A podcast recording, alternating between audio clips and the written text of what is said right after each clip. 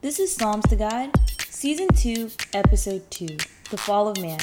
You can find the show notes for this episode at www.psalmstogod.com. Now the serpent was more cunning than any beast of the field, which the Lord God had made. And he said to the woman, Has God indeed said, You shall not eat of every tree of the garden? And the woman said to the serpent, We may eat the fruit of the trees of the garden, but of the fruit of the tree which is in the midst of the garden, God has said, You shall not eat it, nor shall you touch it, lest you die. Then the serpent said to the woman, You will not surely die. For God knows that in the day you eat of it, your eyes will be opened, and you will be like God, knowing good and evil. So when the woman saw that the tree was good for food, that it was pleasant to the eyes, and a tree desirable to make one wise, she took of its fruit and ate. She also gave to her husband with her, and he ate. Then the eyes of both of them were opened, and they knew they were naked, and they sewed fig leaves together and made themselves coverings. Genesis chapter 3, verses 1 through 7, New King James Version.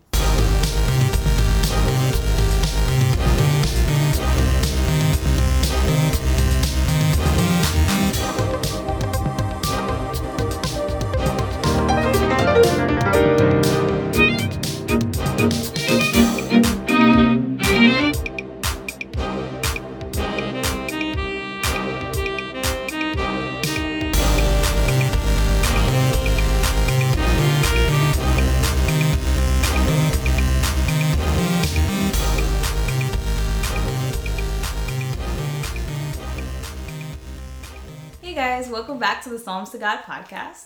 So today I have a guest with me. This is Michael. He goes to church with me, and he's involved in like everything.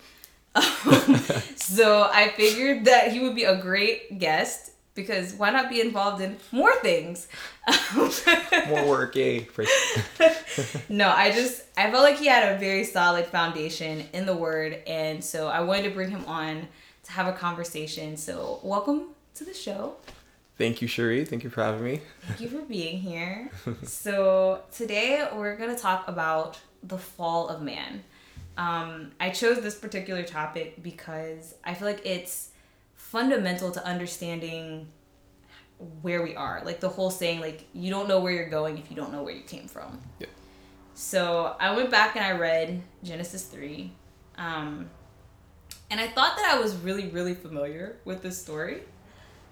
But when I went back and read it, I started noticing things that I didn't really notice before. Things start to stand out, and you start to realize how things kind of got forgotten or how things kind of got twisted. And so I wanted to step back through it.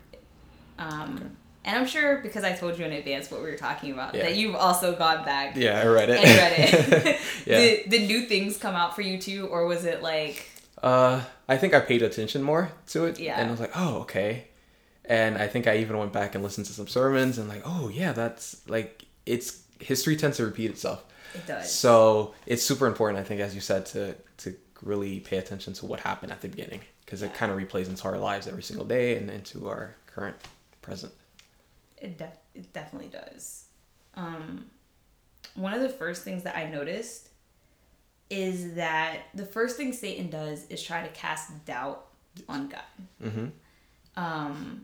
Which, I mean, when I say it like that, it's like, oh, duh, that's what Satan does. But I thought it was interesting because that's also what Satan does when he tries to tempt Jesus in Matthew. It's, you know, like, oh, like, it's trying to get you to act out on your own. Like, as though God's not there for you. Yeah. It's like, rely on yourself instead of relying on God. Yeah. Definitely. I think that was one of the biggest things I think I noticed when I went back and read that chapter. Yeah. Because I don't know why, but in the beginning, I would like, the first time I read it, it's just like, oh yeah, Satan told her to eat this and she ate it. Yeah. Yeah. I didn't really process like the strategy that he was using. Yep. Yeah. It was kind of like, oh, she did it on her own will kind of thing. We don't really think, like, I guess we kind of blame Satan. Oh, it's just his fault.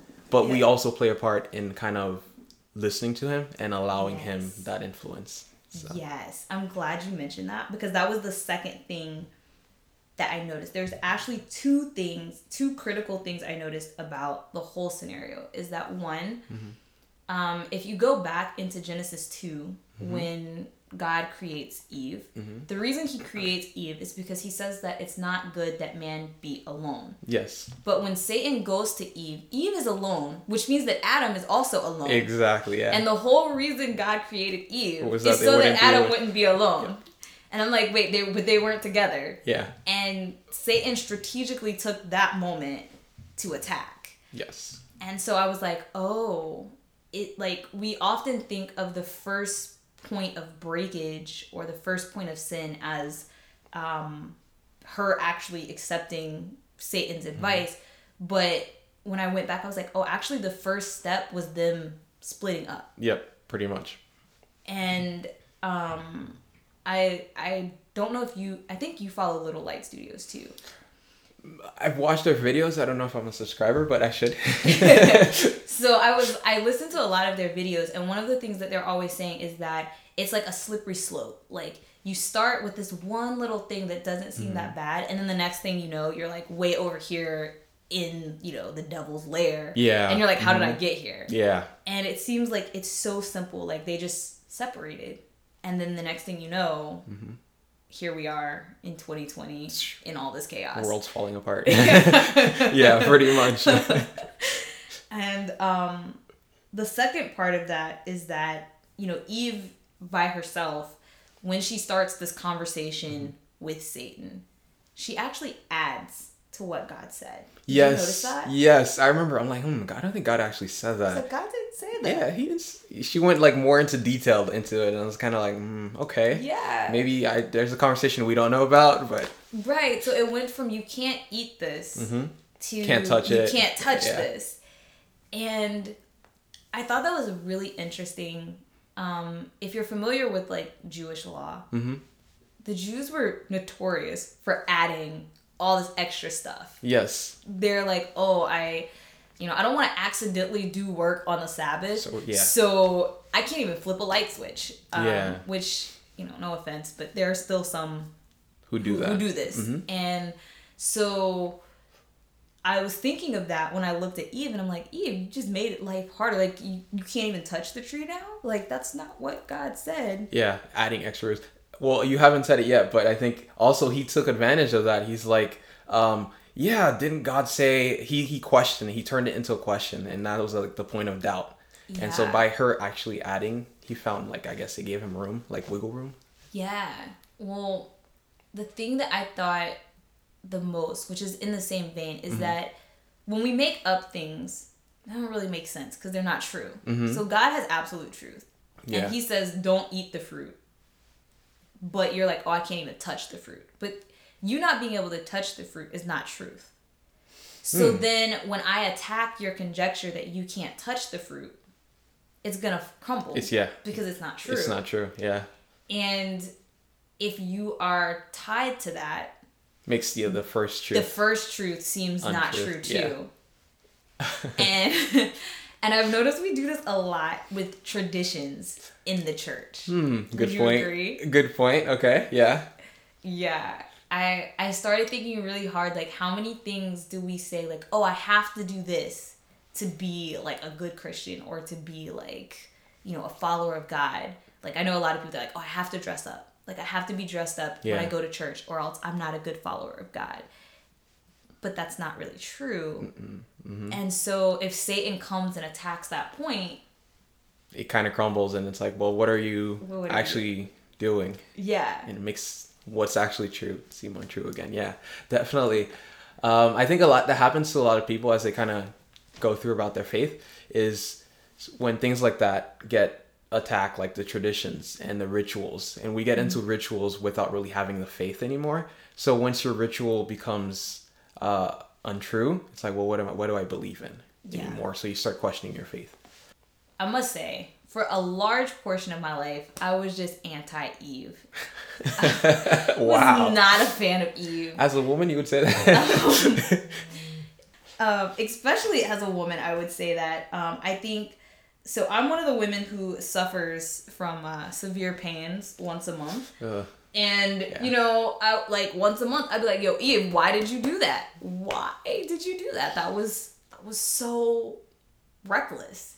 But one of the things that I processed going back through it, particularly with the study Bible, because the study Bible tells you to check out other verses. Mm-hmm. If you go into 1 Timothy chapter 2, verses 13 and 14, it tells you that, you know, the sin actually came from Adam because he was not deceived, but Eve was deceived. Yes. So when Satan went and had this conversation, mm-hmm. because Eve set herself up for failure, she's not totally in the clear. Yeah. That she set herself up for failure, and then she allowed herself to be deceived and confused. By Satan, yeah.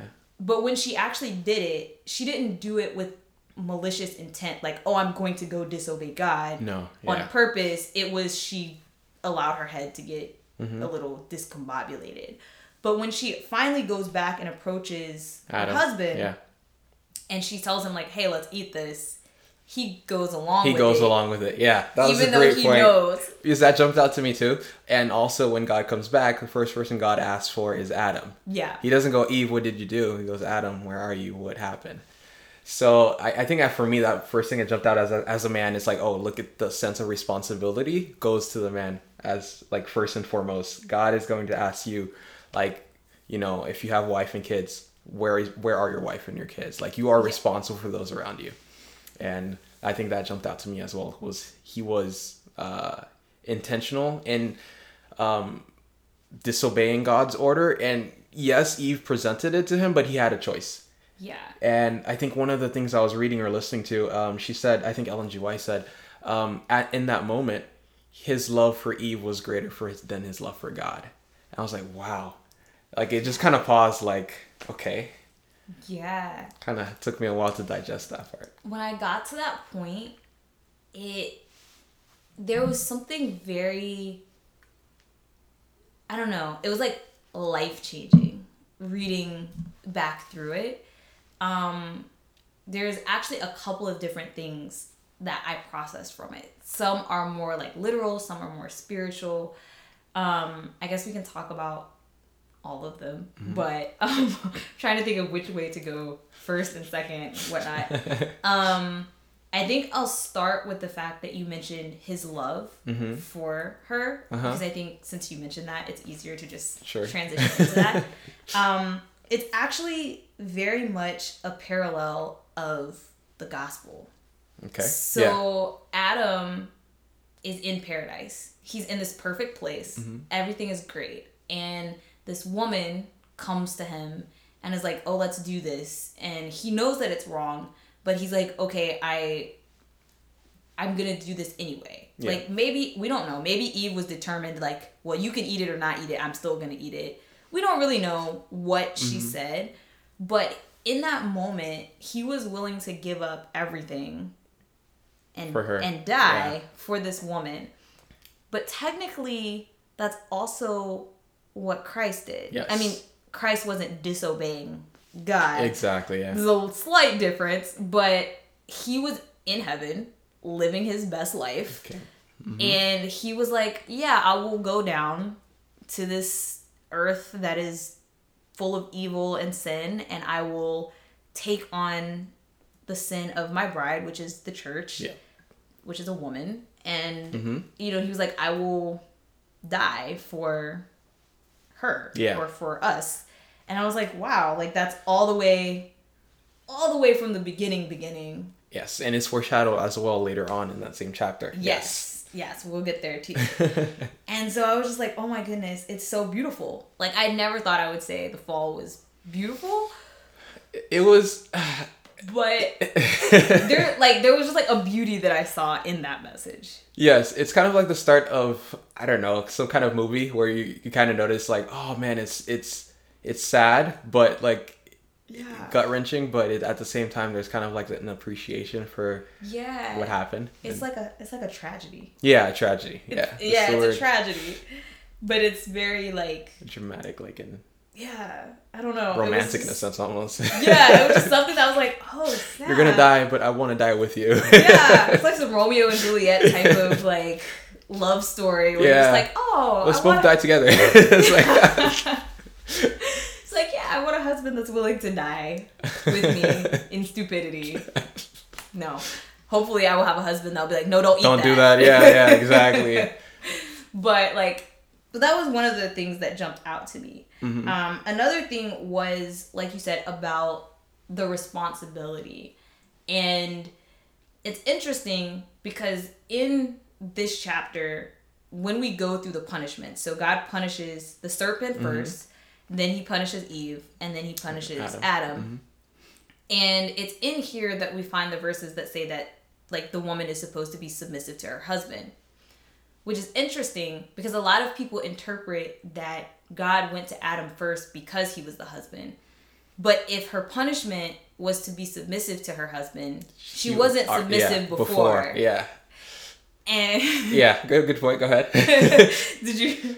I didn't think of it that way, but I did notice the submission part as like, oh, this is like a fall. This is a result of the fall. And before that, they were on equal footing. Like, I think Eve meant like from his side, his like woman of his own flesh. Like she was someone just like me. We're equals. And it changed once we had the fall. And I mean, each person had their own consequences. Like the serpent, lost his beauty and he's crawling on the ground, and the woman had the pain of childbirth, and Adam as the husband had to work hard.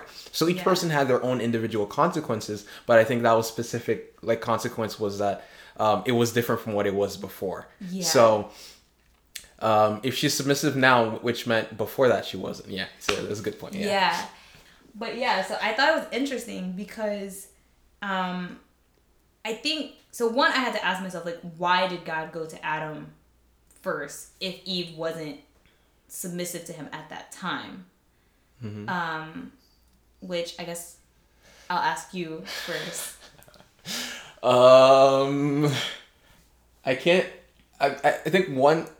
think sermon I did hear, I guess seeing that it was a male pastor, it was kind of like a male perspective. It was like, oh, well, Adam was created first. Adam still had kind of like, he named Eve. Like Eve didn't pick her own name. He named everyone else, and then he named Eve. So that kind of still hadn't, he was implying that Adam still had some sort of authority in a sense as being first. But I think you can also argue that his sin was also like very on his own. Like he had the time to deliberate and decide if he was going to sin, I think, as well. Maybe that was why. Yeah. Eve was pressured. He had, I think, adequate time to decide, oh no, what are you doing? That's bad. I thought it was like multiple things. Mm-hmm. So I do agree. Adam was created first. Mm-hmm. One of the things that I always notice when I go back through Genesis 1 and 2 is that God creates Adam, and then it seems he creates the garden. And then he creates Eve. Mm-hmm. So I feel like Adam might have actually seen God create something. And we see God tell Adam directly, don't do this. But we don't actually see an interaction between God and Eve. Which indicates that maybe it was left to Adam to tell Eve what God had told him, making him a de facto leader, not because he's male, but just because he was first born, first created. Yeah.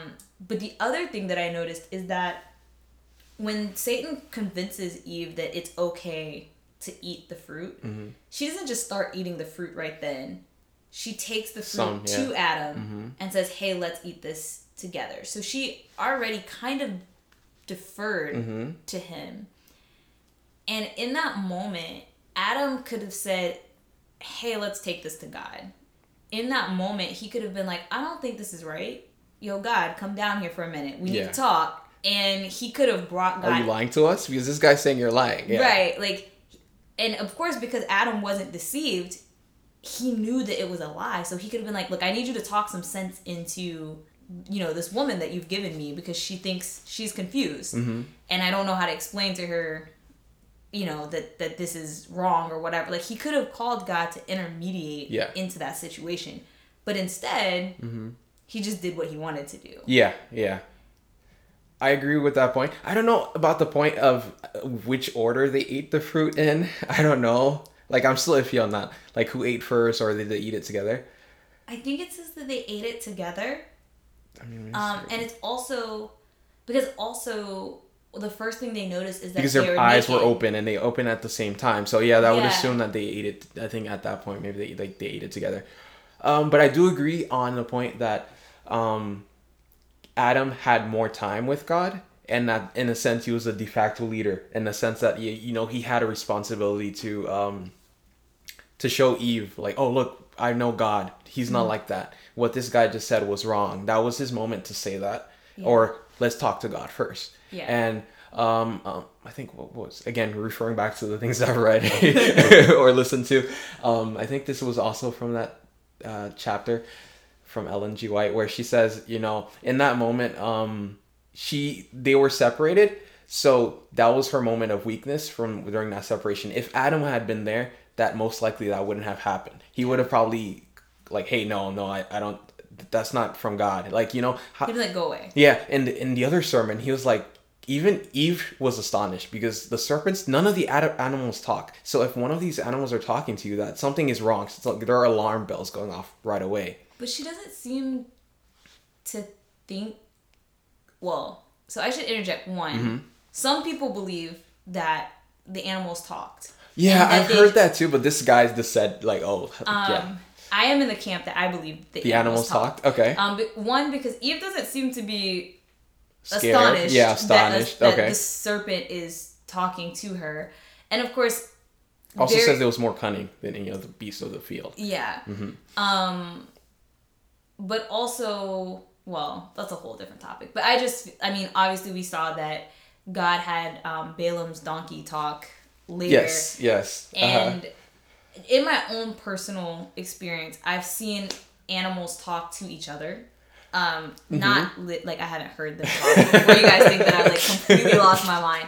But no, I've seen where, like, I have a dog and I have a cat, or I had a dog and a cat, and I would see them, like, laying there with each other, like, just staring at each other, where it seems like they are communicating, and they never had any problems with each other. And then I noticed that the dog would bark as a doorbell for the cat, and I feel like he only barked when she wanted to come in the house, and I'm like, she has to be telling him. Somehow that she wants to come in the house.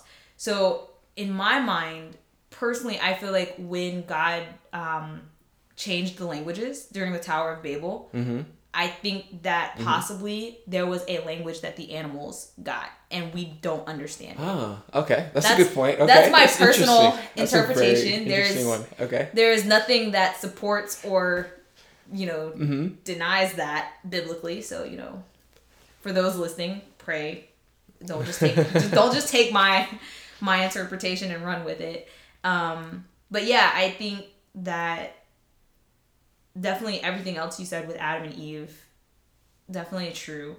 It also made me look at kind of how you said about the responsibility. It made me look at the punishment of Eve being submissive to her husband in a different light, because technically it's also a punishment to Adam, because Adam failed. Yeah. To be the leader, and now God is like, but you're gonna be the leader, like like now you have to, now you have to do it, you like have you're to on make your the own. Right decision, and so I thought that was really interesting. Okay, yeah, it's funny because he didn't really think about it. So one of the sermons brought up, he's like, Adam, Eve was smarter than Adam. She actually thought about it when she spoke to the serpent. She stopped, deliberated. She looked at the fruit and said it was pleasing. It looked good enough to eat. And she thought about the serpent's arguments. He just took it and ate. Like, it was like he didn't even put any thought into it. And I'm like, guys still do that. And that's pretty much what he said in that thing. Like, I wasn't going to say that. Okay. I'm being honest. Like women still have that kind of, I think, influence on men. And like... Yeah. And it's just that, she'll say something and you're like, okay, sure. He just went with it. And you're like, well, that was like some other guy would be like, dude, that's not a smart decision. Like, why would you do that? And that kind of happened in that moment. Mm-hmm. And so that was before the fall. So I don't know. Yeah. So maybe I guess you could still argue that it was on equal footing, because the fact that he listened to her, like, you were going to listen to your equal. Mm-hmm. And I agree with your decision. I obviously thought this through, and I'm not gonna put any thought, which was obviously wrong on his part. Yeah. And God's like, all right, you're gonna pay for that by having to do that. The rest of your generations are gonna fall for this. I guess it's gonna repeat. Yeah. I think it kind of happens there. Yeah. Yeah. What is the saying? Love is blind. No. Love makes you do crazy things. Mm-hmm. That's the saying. I was like. Yeah. Yeah, I think we inherited that from Adam. Oh, definitely. And I think when you think of Helen of Troy and the Greek mythology, like, the whole city got almost destroyed over one woman's, like, she fell in love with this, like, this guy fell in love with a woman. Yeah. And it's like, you let everything else go. Like, there was no other women in the world. And so, yeah, it still happens. Yeah. So I was just like, oh my goodness, that's insane. But I do want to backtrack some, because I guess I got a little ahead of myself. So before we go into, like, the actual, like, mm-hmm. punishments that God divvied out, we talked about them a little bit. Mm-hmm. I want to step back and talk about what Satan did and said. One of the things that I think people debate is that, you know, Satan says that you will not surely die. That's his selling point to Eve. Mm-hmm. I think one of them, yeah. Yeah, one of them is, you know, Eve saying, oh, I'm going to die if I eat this. Mm-hmm. And Satan basically gives two selling points. One, you will not really die. And two, you will become like God. Or three, your eyes will be open. Oh, yeah. Yeah, three. That's true. And so one of the questions I've heard people ask is, did Satan lie? Yes and no. Because immortality, I think, was with the other tree, the tree of life. Mm-hmm.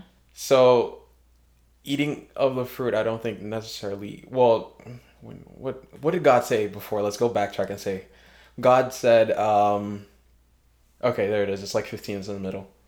He put them in the garden, and then he commanded the man, saying, of every tree of the garden you may freely eat, but of the tree of the knowledge of good and evil you shall not eat, for in the day that you eat of it, you shall surely die. So that part is accurate. You're going to die if you eat it.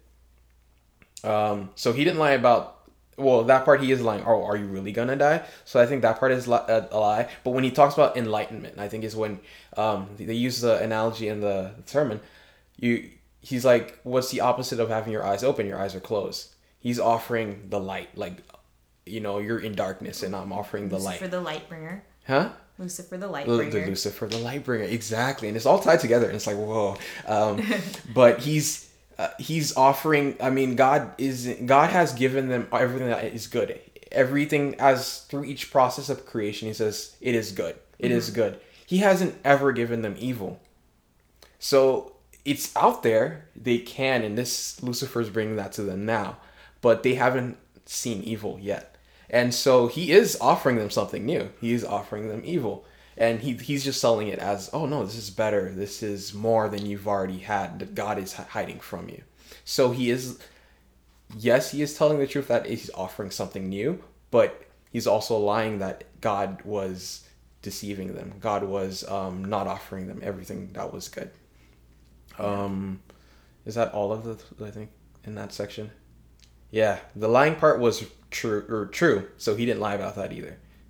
So a couple of things that I thought were interesting from that passage, because a lot of people, mm-hmm. you know, it says like in the day that you will eat it, mm-hmm. you will surely die. Like the same day. Yeah, and people are like, but they didn't die the same day, mm-hmm. so Satan was correct; they didn't die. But what I thought was interesting, I mean, they did die a spiritual death, which is mm-hmm. arguably worse than a literal death. Mm-hmm. But one thing that I went to is in 2 Peter chapter 3 verse 8, mm-hmm. it says that 1,000 years are like a day to God, and a day to God is like 1,000 years. Nobody ever made it to 1,000 years. Mm-hmm. So literally in the day that they ate it, they died. So I was like, I mean, that was pretty intense. So even then, technically, he didn't lie, because a day to God is like 1,000 years. And if they had stayed in the garden, they could have eaten from the tree of life and been immortal. So to someone who is immortal like God, a day, 1,000 years, like, yeah, that's like, that is a day. That's that nothing. Is a day. Yeah, it's like, oh, yeah. Okay, so yeah, you got to live 900 years. Like, wow, yeah, the whole day. Like, you saw sunset. Wow. And so I thought that was interesting. Mm-hmm. And the whole "you will be like God" yes thing. Like, I don't. They were already like God. That's the thing. We're made in the image of God, so they're already like God. So that's another lie. Yeah. Yes, I feel like that statement is something that people should just like meditate on, because it really shows the character of Satan. Yes. It really shows what he was after, and it also shows why he came after God's creation. Yes. Like, I feel like Satan was jealous that we were created in the image of God. Yeah. And that.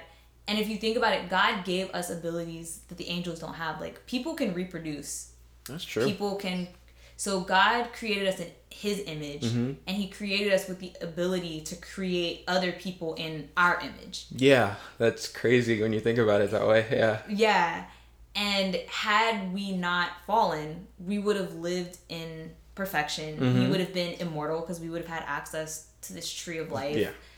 And he gave...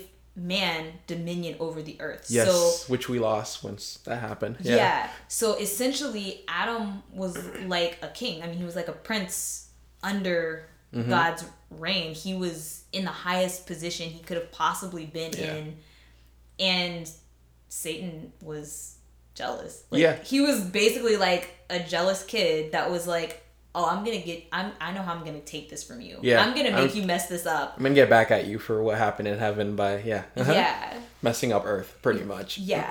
And then he just kind of swooped in and took that throne that Adam was supposed to have. Yes. Yes. Which, yeah, I was like, that's crazy, because that's the same lie that he brought to Jesus. Like, Satan is a one-trick pony. Yeah, pretty much. He's reusing it. Unfortunately, we're dumb and we keep falling for the same trick. Yeah. But like, it's literally the same thing when he went to Christ and he's like, if you bow down to me, I will give you all of this. And you're like, but it's Christ. It's already his. Yes.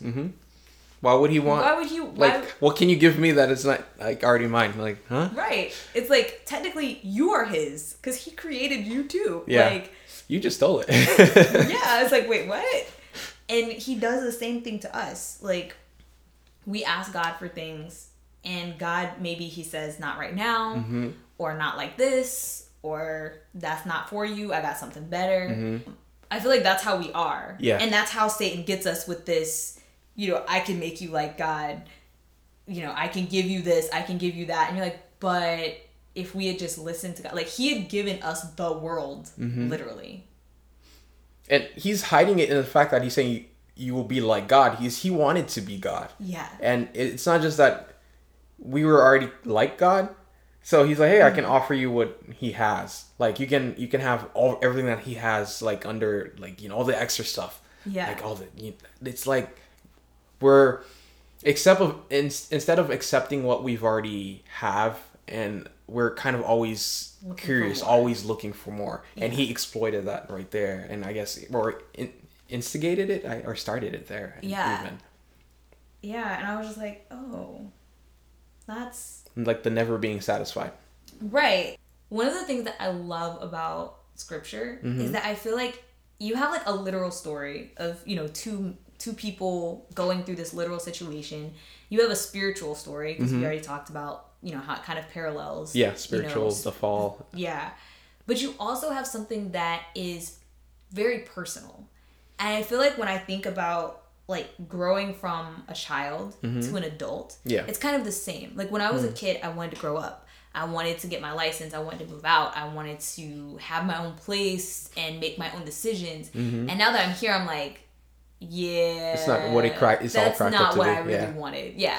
And I'm like, I would totally be cool to go back, wind this back a little bit, be like, you know, maybe like 14 or 15, have my parents cook everything, pay all the bills, don't have to worry about anything, But like you know, hindsight is 20/20. Yeah. And so it, when I look at this, I feel like we all have this moment where we're like, yeah, they won't let me do this. They won't let me experience this. You know, some people's parents are stricter than others. You know.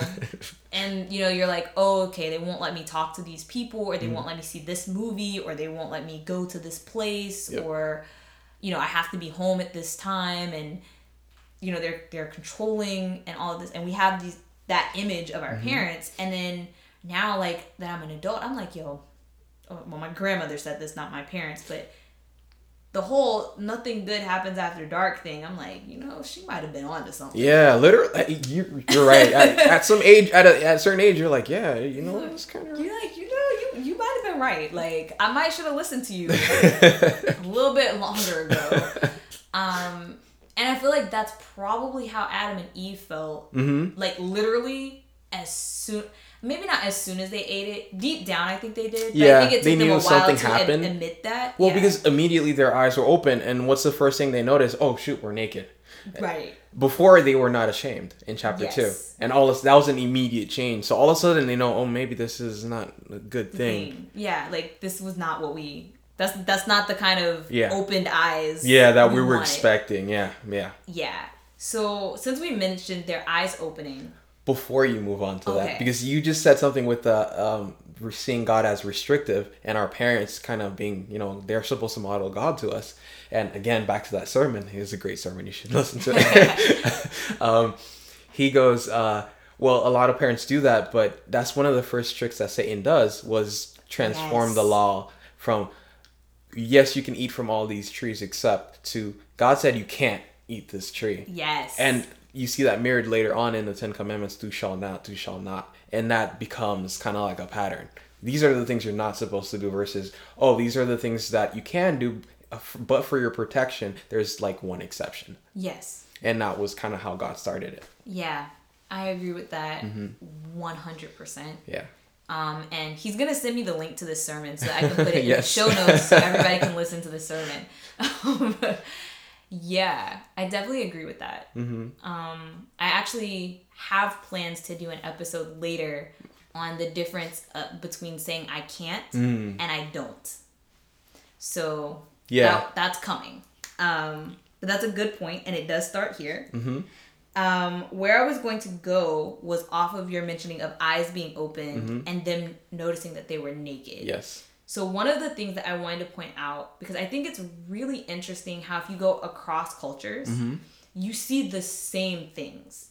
I mean, people have various interpretations of things. But for instance, I think it's in Hinduism, they have this concept of the third eye and opening the third eye.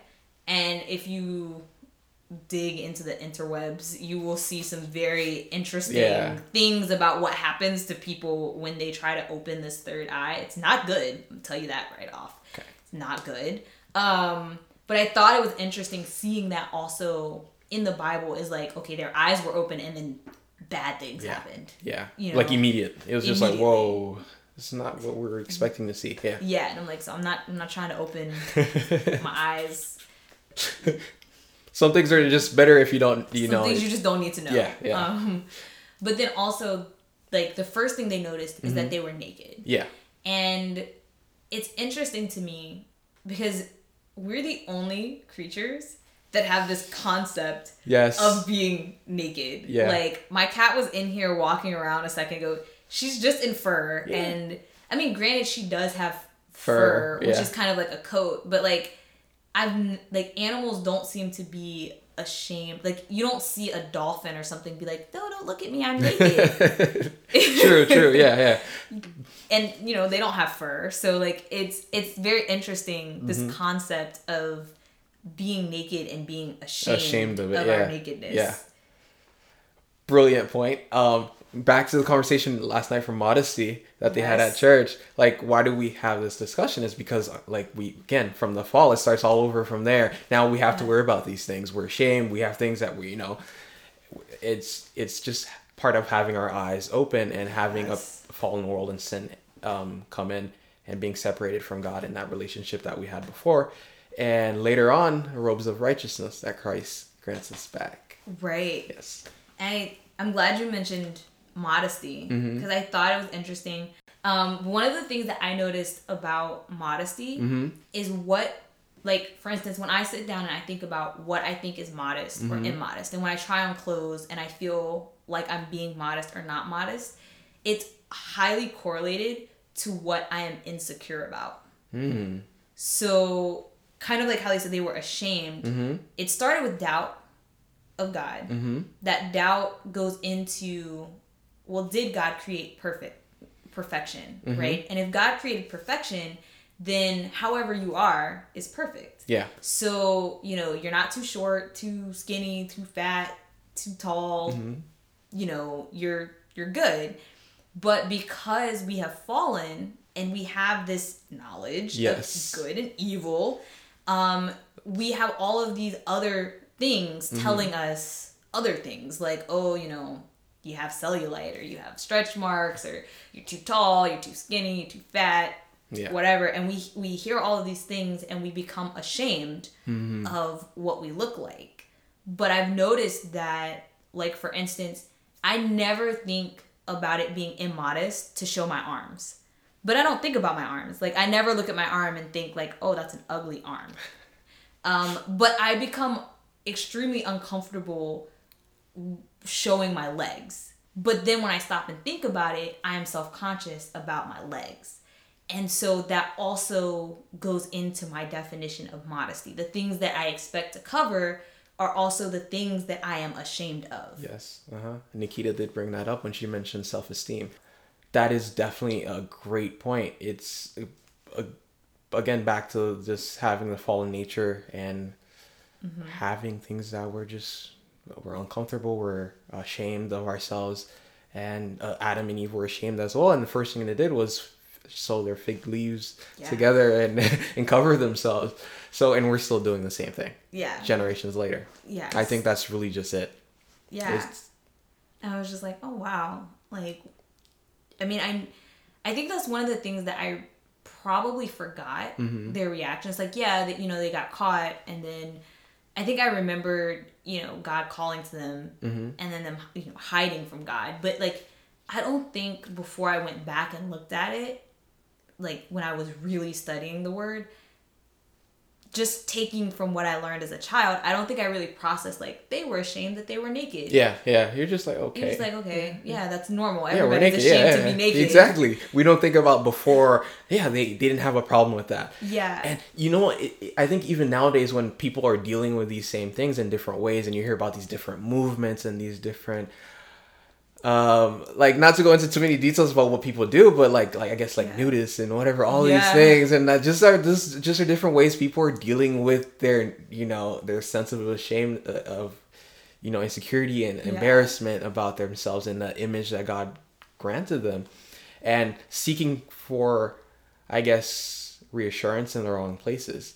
So instead of going back and trying to seek, I guess, like the robes of righteousness and getting back into that connection with God, we're using all these different things to make ourselves feel better and still, in a sense, cover our nakedness, our self-righteousness. I think still using that same self-righteousness and fig leaves. Yeah. I also, when I imagine they sewed fig leaves together, like, it also kind of makes me wonder, like, of all the trees that you could have gone to. Like, why figs? Why figs? It was the most convenient. I don't know. It must have been, like, the closest tree to them or something. Tree? Because I'm like, I feel like there are trees with bigger leaves. Literally. A palm tree, I don't know. But, yeah. And one of the things that I wrote down while I was reading, kind of goes along with what you were saying, is that our reaction to sin is always to hide it. Yeah. We never want to expose it. Because as soon as they realized they were naked, they still could have called out and been like, God, we're naked. Yeah, what happened? Something happened. Yeah. And even when he did show up, nobody was like, you know, outright like, yeah, we messed up. They're kind of like... They were all like, oh, they did it. No, they did it. Adam goes, oh, that woman you gave me, God, I didn't ask for one. Yeah. And then she goes, well, the serpent. Yeah. And the serpent's the only one who doesn't have an excuse. The serpent's just like, yeah, I did it. He's like, he doesn't care. And I think that shows you, I think, the level of how far, like, gone he was. And if, as we as human beings, like, how to, like, you know, once we reach the point where we're no longer ashamed of our sin, is like, that's when you're, you know, you're at the same level. Yeah, you're done. You're like done. When you talk about like sinning against the Holy Spirit, I've always heard of that, like that's when you reach that point where like nothing that God says to you matters. Yes. And I think that was him. Like he's that end of the line. Yeah. He wasn't denying it. He's like, he wasn't ashamed. He's just like, yeah. Mm-hmm. That was me. No. Mm-hmm. Well. What else are you gonna do? Exactly. You already cast me out of heaven when it. Yeah. Like literally. And yeah, it was interesting.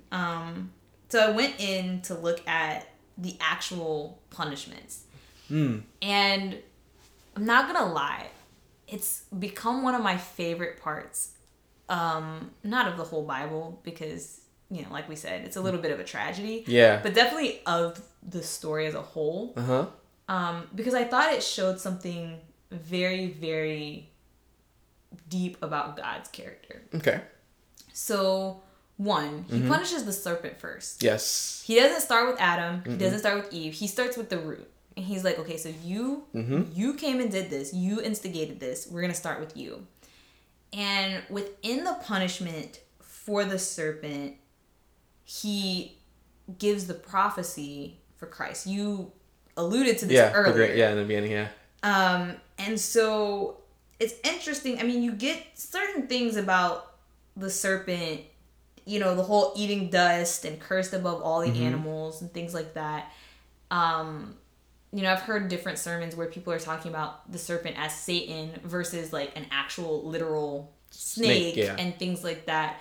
But even like not getting into all of that, if you go to Genesis 3:15, which mm-hmm. is where it's in the middle of God punishing the serpent, he starts talking about the serpent having enmity between him and the woman mm-hmm. and the woman's seed and his seed. And seed is capital. Yes. Uh-huh. And seed is capital. And then he says that the woman's seed, well, he says that, you know, Satan's seed will bruise the heel of the woman's seed, mm-hmm. capital S. But the woman's seed will bruise or crush the head. Mm-hmm. And I definitely 100% know that when I was a little kid mm-hmm. and they taught me this, no one ever made the connection mm-hmm. that this seed is Christ. Hmm. Okay. Which...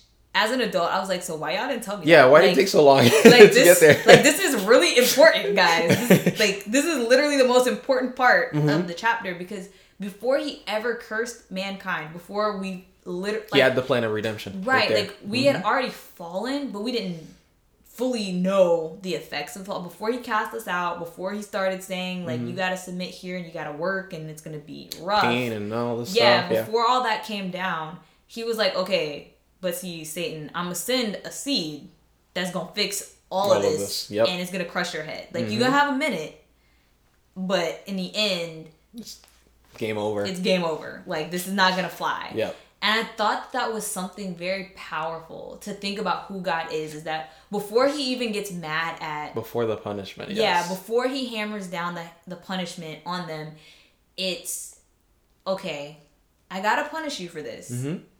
But I got a way out for you. And that kind of reminded me, like, what you were saying about our parents mm-hmm. supposed to be setting this example mm-hmm. where it's, like,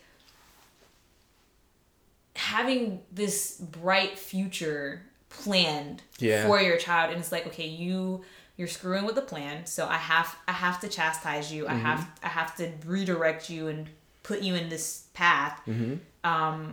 But just know that I have your best interest at heart. Yes. Like I'm doing this for your good, and there's a plan, and it's not going to be like this forever. Like, that's really powerful. It is. And I don't know why no one told me this when I was like 5. I don't know if I would have really understood it. Yeah, it's like maybe you wouldn't get it at that point either. But it is probably the most important part of that chapter. Yeah. That yes, we like the human race fell and messed up, and God was disappointed, and also talks about his justice. And even before he was just, he loved us. His first reaction was to love us and give us that way out, and that here, this is how I'm going to fix it. Yeah. And then he went back and like, look, because I have to be fair and I have to be just. I still have to punish you. Right. Then he gives up. So yeah, super deep, I think. It is. Part of core of Christianity. Yeah. That's right at the beginning. So I loved that. And I mean, I feel like the punishments in general, you could probably do whole episodes on each punishment and just go down rabbit holes. Mm-hmm. We won't do all of that. I guess we already kind of talked about Eve, how her punishment was that she would have pain in conception, that, you know, her husband would be her head.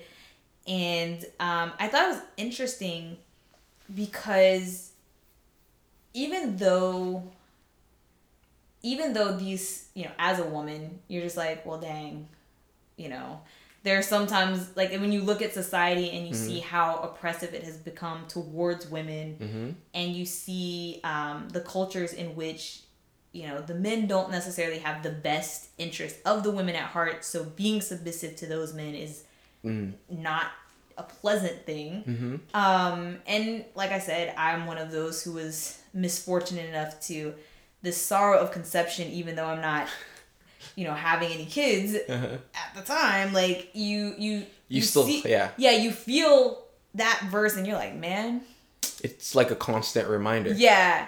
But it's interesting because as I thought about it, again, spiritually, symbolically, there have been so many things that came out of this that I was just like, wow. So we kind of briefly mentioned that a woman represents a church. Yes. And if you look in prophecy, there are a bunch of verses where it says about the end times, it'll be like a woman in pain, a woman in labor. And it'll be like the labor pains where they, you know, they're far apart and then they start coming like contractions. They start happening, you know, at more severe sharpness, and they come closer together and stuff like that. And I think it's interesting because it's also through a woman, through this pain, that Christ came to our planet. World, And so it's like, oh, like it's a curse, but there's still like mercy and like beauty within it, yes, definitely. And it's been interesting, like, because I think I did a blog post on this. I don't know if I did an episode, but I have probably taken every type of pain medication possible. None of them work. They'll work for a headache. They'll work if I like slice my arm open, but they don't work for this type of pain. And literally the only thing that stops the pain is to pray. Wow. And so it's like a constant reminder. Yeah, it's a very spiritual connection, right? Yeah, like that God exists and that he's there and that, you know, and like there have been times where like I'll remember ahead of time and I'll be like, okay, God, I don't want to have cramps. Can we like, you know, can we not do this? Just can we skip it this way? Yeah. And like, I won't have them. And then like maybe I got busy and I forgot to pray and I'll be like passed out on the floor thinking I'm gonna die. Wow. And so like it's a constant reminder. And so it's interesting because, you know, I was just like, wow, it's more powerful than just like I'm punishing you. It has like spiritual purposes, it has, you know, mercy tied in. And I just thought that was something worth mentioning. Oh, definitely. Yeah. Oh yeah. I mean, I think God was able to use even our failure for our good. Like he's able just to transform it with the fall, that yes, he had to punish us and he still used those punishments for good. Like good things come to those who work hard. And then what does he do? He requires us to work hard. And he made that, you know, your labor pains, but through labor pains come life. So it's like they're just tied. Yeah. It's just part of life at this point. And where was I read? Again, one of those things I read. One of those two resources. that God is using us to refine us and to mold us and to give us that Christ-like character again and prepare us for what we missed out on. Like, he's kind of trying to get us back to where we're supposed to be. Yes. And I think that was kind of like, and that was kind of like a reason why he, even within our punishments, they had a purpose. Yes. So. Yes. Purpose is key. Mm-hmm. Which of course brings me to Adam, the man. It's interesting. What I found interesting about his punishment is his punishment, a lot of it is more about the ground itself. Like, the ground is cursed. There's thorns and thistles, and it is like you have to work to eat, which, let me be the first to say, working is for the birds. Like, I think we all are like, I don't want to work. There's not a lot of work that you call fun. Yeah, so. I mean, that's why it's called work. Yeah, it's literally the opposite of fun. Though I do like farming. So, I will say that. But, like, I thought it was interesting that a lot of his curse has to do with the earth and how the earth is behaving towards Adam and towards, mankind in general. Because, obviously, if Adam has to work the land, then, Eve's not going to walk up and miraculously get a watermelon. Like, she can only get the watermelon if Adam worked the ground. Or if she worked. And so... I thought that it was interesting because this also sets up a lot of the later punishments that come. So, for instance, when things happen, particularly in the Old Testament, but it's also in prophecy and it's happening around the world now. When we see these famines and things like that, even like the earthquakes and things like that, that's literally the earth is cursed. And it's, yeah, and it's fighting back or... wrestling us or however you want to look at it, it's not being cooperative. And it was interesting to me too that in a couple of different passages in the New Testament, we get these metaphors about man and like vines or fruits. Like you have the fruit of the Spirit. You have the passage where Christ is like, I am the true vine. And there are a lot of things where we see that, like a good branch or a good tree beareth good fruit. And things like that. And it was interesting that all of Adam's stuff dealt with this concept of like tilling the earth and working to get this fruit. Yeah. Which literally, yes, we have to work the ground to get this fruit. But spiritually, we have to work. Same. To understand who God is and to produce these fruits of the Spirit. They don't just come to us naturally anymore. Word, yes. Yes.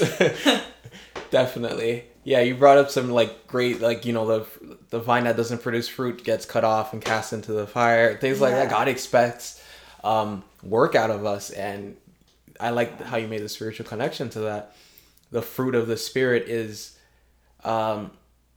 you don't get the Spirit, you only get the Spirit through prayer and fasting and things like that. Yeah. It just requires effort, this deliberate, bubbles, that was bubbles.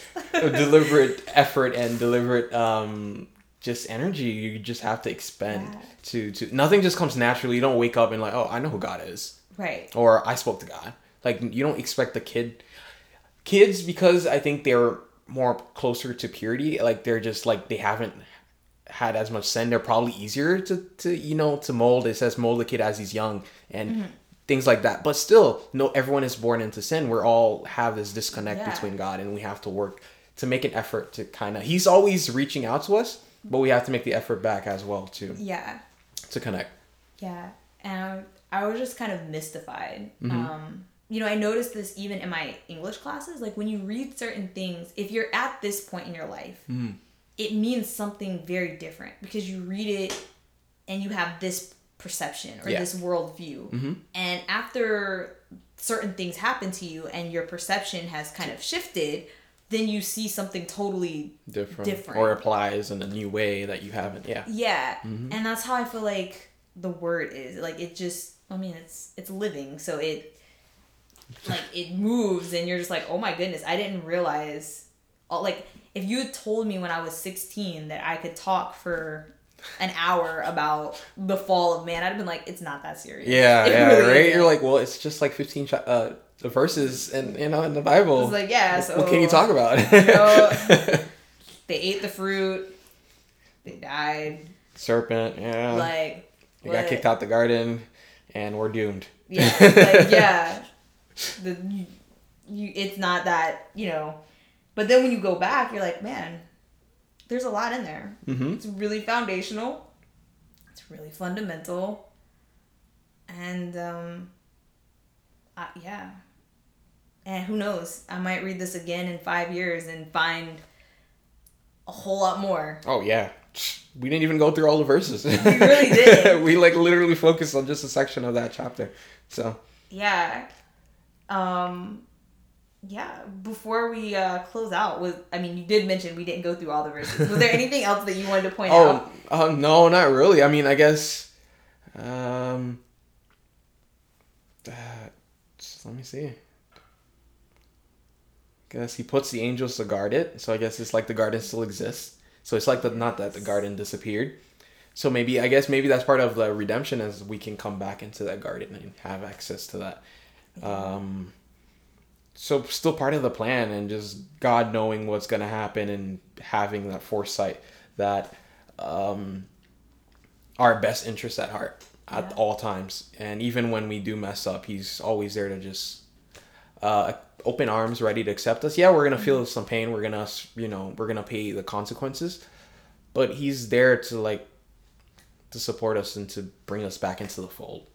And that is just the gospel and the beauty of it, and it's right there in the beginning. As soon as man fall, there's the gospel right there. That's it. Yeah, that's beautiful.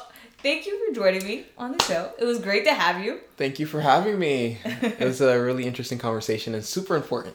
Yes. Thank you. And thank you to the listeners for tuning in. I hope that you will like, share, subscribe, all of the above. I will see you guys next Wednesday.